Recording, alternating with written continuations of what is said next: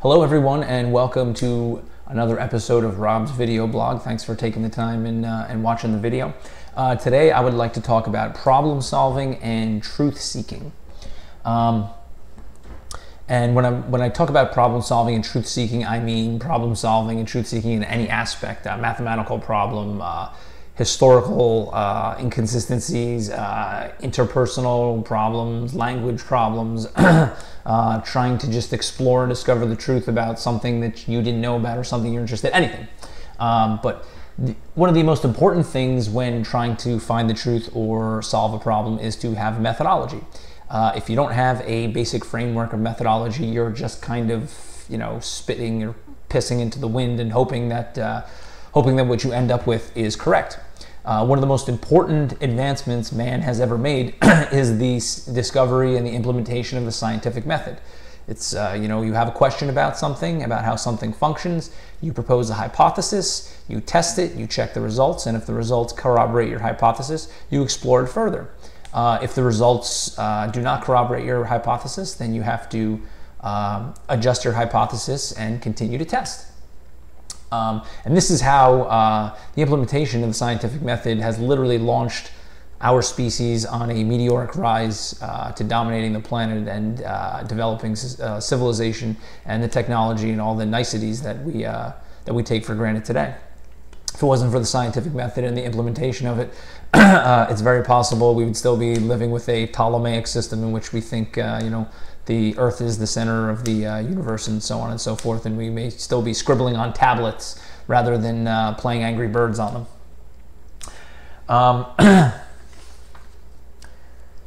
why do I think that this is an important thing to be talking about right now? I think um, it's really important because uh, unfortunately, the use of the scientific method and uh, a consistent methodology for seeking truth and solving problems has given us uh, a lot of solutions to a lot of problems that previously were not off the shelf answers. Uh, in other words, uh, you know, I'm an engineer. Uh, when we design things and we build things, there are very few scenarios where we actually have to solve the problem or do a calculation or solve an equation by hand from scratch because you know if you need to uh, you know build a building this big and it weighs this much or you got to build a bridge and it's you're gonna have cars on it you know you have member sizes there's all tables. People have already calculated most of this stuff and you just kind of pull the appropriate information off of uh, tables um, and you just kind of plug them in where you need them to. Lots of problems have already been solved um, so it's very convenient because then we don't have to sit here and think about everything. Uh, there's already solutions been done for us and we just pull them as we need them and we use them um, in our everyday life. The only problem with that is that when we do get confronted with a problem that we, there is not a already um, uh, provided uh, correct solution, we are kind of crappy at uh, coming up with a solution because we don't use it on a regular basis. It's like reading and writing anything else, riding a bike. Uh, the more you do it, the more, uh, the better you become at it. And if you don't use it, you fatigue uh, and you, uh, you atrophy and you lose the ability to do it. You, you lose your sharpness. So uh, I think that's a lot of what has happened nowadays is we have so many solutions to so many problems. You know, this, this doesn't work, that doesn't work. Oh, here's the answer, here's the answer. You can buy this, you can find it here, and that's, you know, and uh, and like I said, it's really good because there's tons of information out there. But if we don't stop and take the time to occasionally uh, solve a problem on our own, or even take a problem that we have a solution for and explore well how did we get to that solution? What is the what is the theory behind it? What is the, what are the steps that it took for someone to figure this out? Um, we lose the ability to critically think and solve uh, solve really complicated complex problems. And that that that that can be that's a major that's a major problem. So one of the easiest ways uh, to solve really complicated problems, and they teach you this, you know, in basic math classes, is you break the problem down into smaller, simpler, um, easier problems that you know how to solve. Okay, so if you had a really, really long, complicated algebraic equation, you break it down into the small components that you know how to solve. Well, in order to do that, you need to first have the mastery of the basic skills. If I gave you a complicated algebraic uh, equation and said, okay, you know, calculate this or find, you know, find the solution, and find what x is, um, you'd have to first know how to properly add, subtract, properly multiply and divide, how to use order of operations, fractions, all this kind of stuff. And you'd have to have it mastered and have a really, really good understanding. Otherwise, if I asked you how to uh, solve that, you would have absolutely no shot at doing that. And in fact, if I gave you a really complicated algebraic equation and you said to me, I don't know how to add, subtract, multiply, or divide, but I have the solution to this algebraic equation, I would obviously just dismiss your solution out of hand as being totally and completely ridiculous. Because if you can't solve the basics and don't have a mastery of the basics, there's no way you can solve a complicated problem. Um, so that's, that, that's probably one of the most important uh, aspects of problem solving that we lose sight of is we get confronted with a complicated problem and instead of breaking it down and making sure that we first understand the fundamental components of that problem and have sound solutions to those we go ahead and try and solve the problem outright and you're inevitably going to end up with the incorrect solution or the incorrect answer. Um, aside from um, being able to better solve complicated problems by having a mastery of the basic principles. More important than that is having a, a, mastery of the basic principles may not doesn't necessarily guarantee that we can come up with the solution to a really complicated problem, but it it allows us to um, check proposed solutions pretty easily for at least at the very least logical consistency. So what I mean is. Um, if uh, I was teaching you math and you didn't know how to uh, add really big numbers, right? You teach little kids, okay, you know, add two and two and four and four and four is eight and two and six is eight and so on and so forth. And you taught and you taught someone, okay, well, you know, here's an odd number, here's an even number, and when you add all even numbers, the answer is an even number. And then I gave you this really, really long problem. It's 480 billion, 322,008 plus 46 plus 422 plus 6. And I said, what's the solution? And you would say, well, I, I, I haven't learned yet how to add really, really large numbers, so I don't know.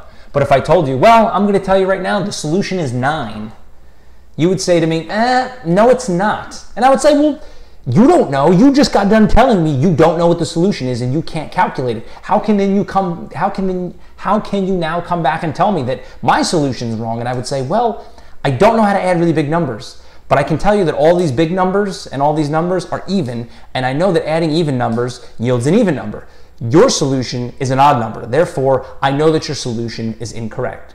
So this is a very basic example of how having a good understanding of the basic principles um, can allow us to, at the very least, do a cursory check of proposed solutions. And this is really, really, really, really, really important because I think a lot of the times it's not so much that we need to come up with an answer, but it's that we need to, is that when other people propose solutions, we have to have a way to at least do a cursory check of whether or not that solution uh, is, is a valid and true solution. So take some time, uh, you know, think about uh, things and solutions and truths that uh, you take for granted every single day.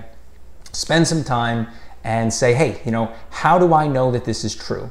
Go through the steps, start from first principles, build it back up to the final solution, verify and say, yes, I can say with confidence this is correct because I know XYZ and XYZ and XYZ and I have a mastery of those basic principles. One last thing, or two last things that I want to say about uh, problem solving is uh, and I find myself getting into getting falling into this trap all the time. A lot of times there's a proposed question or there's a proposed problem, and we know what we want the solution to be, or we've heard of proposed solutions. So we say, well, here's a problem, boom, and here's the answer. And then we go back and try to prove the answer. That's not the way, that's really not a very good way to solve a problem. If I gave you a mathematical problem, you wouldn't go, uh, the answer is 4,827 and go back and try and justify that. You would take the problem and you would work through it and try and come up with an answer. Very often we don't do that. Very often there's a problem or there's uh, some truth that we're looking for and somebody somewhere or even ourselves have proposed the truth and we go and try and back check it. We shouldn't do that. That's, that, that, that's not the way that you solve problems. The way you solve problems is you look at the problem, you look at the question, you break it down into its smaller components, you rely on the mastery of your basics, you solve the individual, less complex components, and then you can put, the, put them together and develop the more complicated relationships. And then and only then will you have a shot at actually coming up with truth or the proper solution. Do not take an answer and try and back prove it uh, to a question because I mean, I mean, literally, I mean, just think about it. If I gave you a really, really long algebraic equation and you were literally just picking numbers and going back and checking them, it would take you from it would take you your entire life until you actually found the correct number and back checked and said, "Aha, there it is." So not only is it inefficient, but it's just it's not it's not the right methodology for solving problems. One other thing that I'll say, the last thing before uh, before we go, is that uh, in uh, kind of going through these sorts of things and, and um, uh, thinking through, uh, you know, solutions or truths that we have, and trying to go back to first principles and say, okay, well, here's supposedly, you know, the solution that I've uh, taken for granted. You know, how did how do I arrive at that? How did I arrive at that answer? Or how did somebody who calculated this previously come up with this? You go back to the beginning and you build it up to verify them.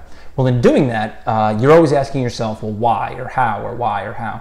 So I have developed a very um, good appreciation for children because children are the ultimate skeptics. Children are always going around asking you why, and you always have to prove things to kids. Um, and people get frustrated by it, well, mostly probably because you're really busy trying to get stuff done, and the kid goes, why, why, why, why, why? But a lot of times, a kid will ask a mother, well, why? And the parent doesn't have a good answer for them, and they just get frustrated and say, "Well, because I said so," or you know, if if you're proposing something to a child, you're proposing something to anyone, and they ask you a very basic question, "Well, why?" And you can't give them a good answer, you really need to examine what you were telling that person. Because if you can't answer a five-year-old uh, adequately, how you know then your whatever you're saying or whatever you're proposing probably did not go through a whole heck of a lot of mental and logical rigor.